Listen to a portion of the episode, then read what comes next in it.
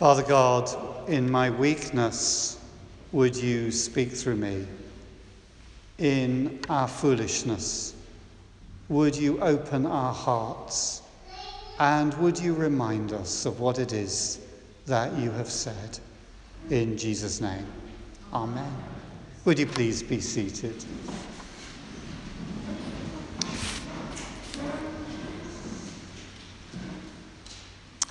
John chapter 14 is made up of three people who ask different questions. Uh, and at this point, Judas, not Iscariot, has just asked Jesus, How will you reveal yourself to us and not to the world? And um, will, will you do wonderful, mighty acts of power? Will you make everything in life go well or easy for us? Will you make us victorious and successful in the world? Well, the answer to that is probably no. if anything, Jesus says the opposite. He says, this is the good news, that his followers will be the poor, the hated, the despised, and the rejected in the world. But, he says, God will reveal himself make himself known to his people, to those who love him, to those who desire his word, in a deeply personal way. He, he tells us, first of all, God will be with us. He says, verse 23, My Father will love them, and we will come to them and make our home with them. Earlier in this chapter, Jesus has said to his followers that he's going to the Father to prepare a home for them. Now he says that he will come to them and make his home with them. Imagine there's a knock on your door. Some guests are coming, not just to stay with you, but to live with you. That might sound a bit scary Will there be enough room? Will you get on with them? Will they fit into your way of doing things? Or will you have to fit into their way of doing things? But these guests are different. First of all, the flat in which you are living belongs to them. In fact, the whole block of flats belongs to them, and they were the one who gave the flat to you. Secondly, they really love you, and you love them. And thirdly, you know that they want the very, very best for you. And as they move in, you realize that things are changing. Some of the changes are difficult, but they are for the better. And you begin to realize that although it remains your flat, although you could ask them to leave at any time, they're not really living with you, but you've been invited to live with them. When God comes to us to live with us, things will change. Yes, He says that He will come to live with us, but in reality, it turns out that we are being invited to live with Him. We're invited to share in the relationship between Father and Son. We're included in that relationship. We become part of that love. We're invited to know the love of the Father for the Son and for us, and to know and share the love and trust of the Son for the Father. And so, just as Jesus calls God Father, we find that we can call God Father. And we find that Jesus the Son is not just our Lord, but he's also our friend, like a brother. And we hear that just as the Father calls Jesus his dearly beloved Son, so we hear the Father calling us his dearly beloved sons and daughters. Jenny was a member of the previous church where I was a vicar in the United Kingdom. She was in hospital in a side room where she was dying. Jenny was completely no nonsense, and she was with it right to the end. That's important for you to know in light of what I'm about to say. But as I visited her in those last few days, she told me two things.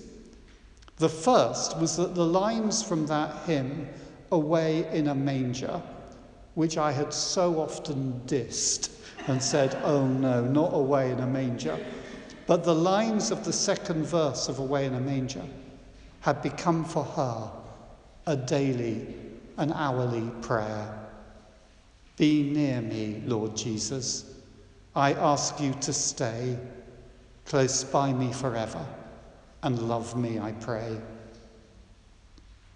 The second thing she told me was that Jesus had appeared to her. She had become aware of his presence in the room with her. She knew it was him.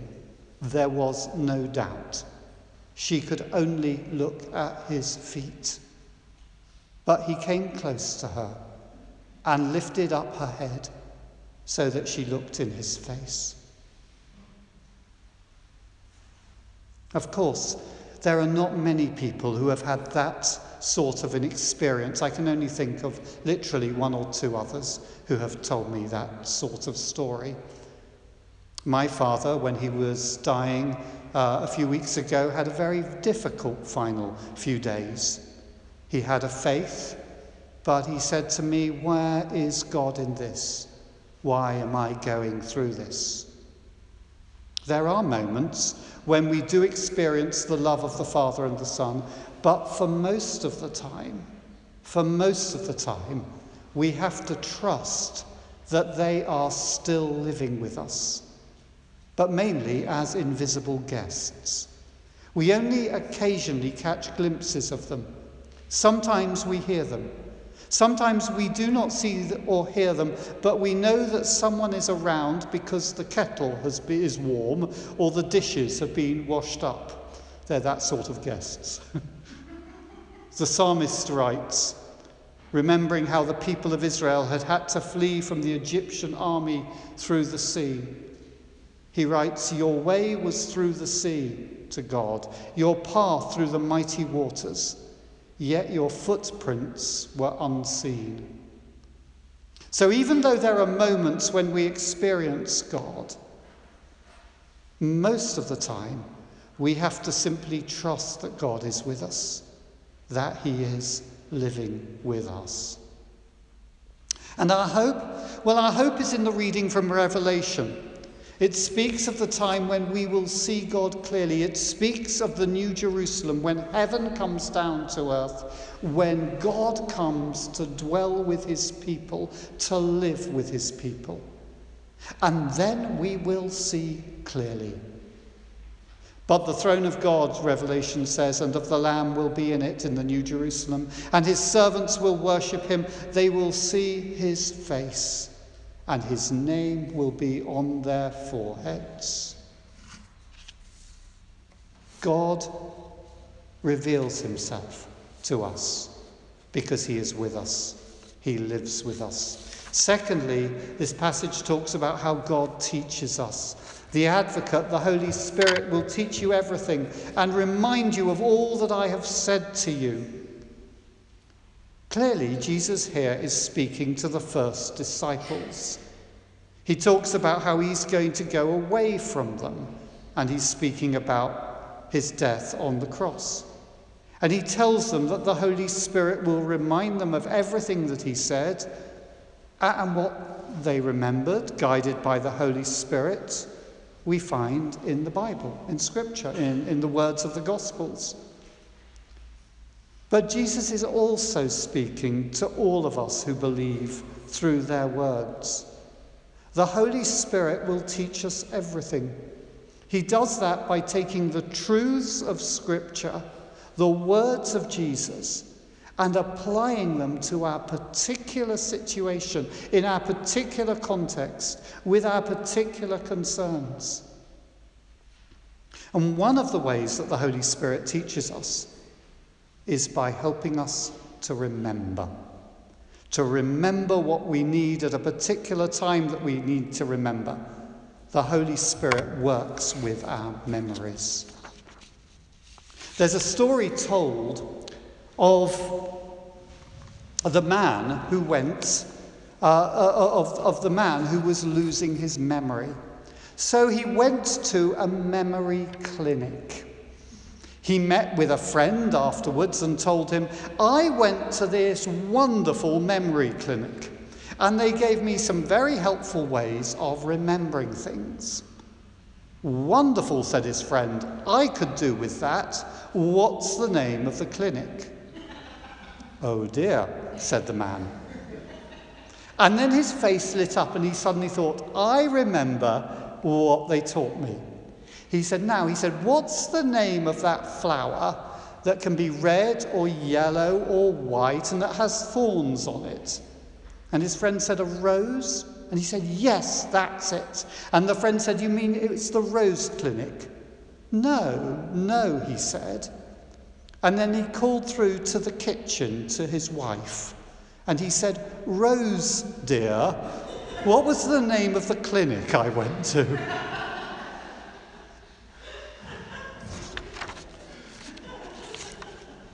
Um, fortunately, we don't need to call on Rose.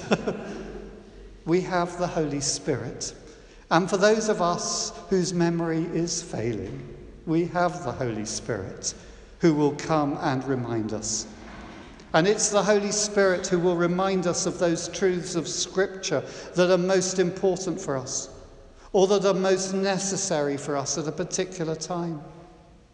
The Spirit does that through the collective memory of the people of God when we meet together, through the worship of the church, through our words and songs. Each Sunday we read different passages from the Bible. We read Jesus' words commanding us to love and telling us of the forgiveness of sins, of his death and resurrection, of the hope of eternal life.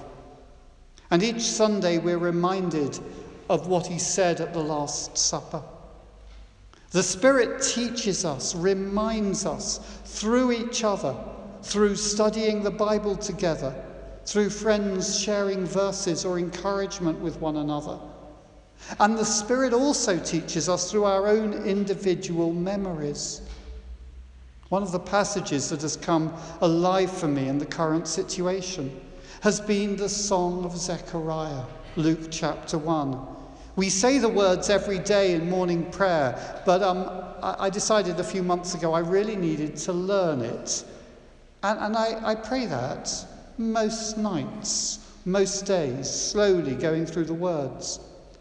And through those verses, God has spoken to me that a mighty Saviour has come, that God has spoken, that He is faithful, that He will set us free to worship Him. That means that we'll be able to live absolutely as we were made to be, and that there is the hope of a new dawn.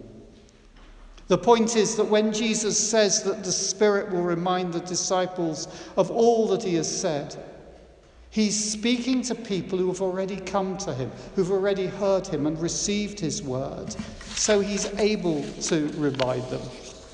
And if the Holy Spirit is to help us remember the words of Jesus, and through our memory help us to apply them, then of course we need to first have heard them, maybe have learnt them, certainly received them. God will reveal himself to us because he will live with us, he will teach us. Thirdly, God will give us his peace. Peace I leave with you, my peace I give to you. There's a great deal spoken about peace, especially now. But here we're not talking about the peace that the world gives, even though we could do with a good dose of that. The peace of Jesus is a peace which does not come from meditation, mindfulness, breathing exercises, types of yoga. Don't get me wrong, they're not bad. They can be very, very helpful. Just 10 minutes of meditation a day, I'm told, can make a significant difference to your mental and physical health. But the peace that Jesus offers is not the peace which comes from simply going inwards, closing its eyes to suffering or forgetting all your problems. It's not the peace of, dare I say this, the Buddha with the closed eyes sitting there. Nor are we talking about political peace. Usually that is conceived of as an absence of war, of fighting, and often comes as a peace which is imposed by the strong on the weak. The Pax Augustus established the Pax Romana, the peace of the Roman Empire. After centuries, literally about two centuries of major civil war, Augustus established, and finally there was peace virtually throughout the empire. But the only way he established that was by crushing all his potential competitors. Nor are we talking about the peace of the cemetery. In the United Kingdom, people will often say when someone has died, May they rest in peace. I guess they're saying that we hope that they will finally find rest, sleep, especially if death has been difficult. But may they rest in peace is not the last word for the Christian. And many Christians will respond to that phrase, may they rest in peace, with the words, and rise in glory. The peace that Jesus gives is a peace which is both objective and subjective. It is objective, it is real. This is the peace that Jesus won for us when he died on the cross. It's about peace between us and God. It's about mercy and forgiveness and freedom and a new relationship with God. And when we are right with God, we can begin to get right with each other. We can get, begin to be at peace with others. We do not need to prove ourselves. We do not need to stand in judgment over others. We do not need to fight them to get stuff. Instead, we can recognize our own sin. We can say sorry and we can forgive others who sin against us. This is the peace, this is an active peace. It's the peace of a hockey or football team where all the players are at ease with themselves and with each other. They know their giftings and their place, they know the giftings of others and their place. And they're playing as one body, trying to bring out the best in each other with a single aim. But this is also a subjective peace a peace that we really can experience in our own hearts, in our own guts, through the Holy Spirit. A peace which comes from knowing that you're in the right with God, that you are right with other people, and that you are right with God's creation. This is the peace which helps us sleep. This is the peace which brings stillness to us in the middle of the storm. People sometimes describe it as the peace of a bird sleeping in a nest in a rock while all around the storm is raging. Again, I'm not so sure. I think that's too passive. This peace is more active.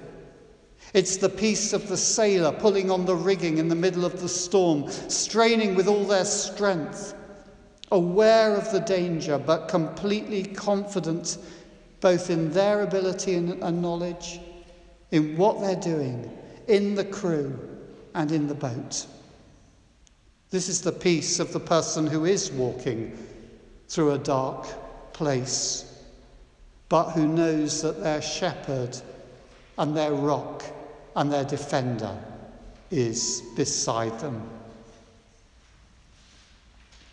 Uh, I'll just say there's a lovely story, um, a lovely clip in uh, Crocodile Dundee, which uh, I love, is a great film. And uh, uh, in it, the bad guy has come up and he's pointing the gun at the good guy.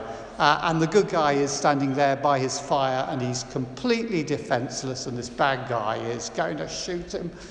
Uh, and the bad guy says, Well, aren't you going to do anything? And the man says, No. He says, I, I don't need to. He says, I, I got me donk. Uh, and, and the bad guy looks at him and says, What do you mean? And he turns round and he sees behind him the most huge person called Donk, who just goes, Donk. well, if you like, we're in the storm, but we've got our our defender. This is the peace that can lead us. This is the peace. I hope you've known at times the leading of God's peace. It often comes when we need to do something difficult, maybe make a change, maybe take a really big risk and do something different.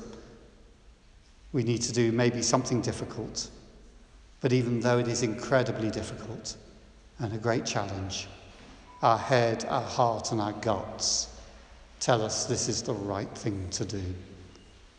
And ultimately, of course, this is the peace that comes because we have received God's word.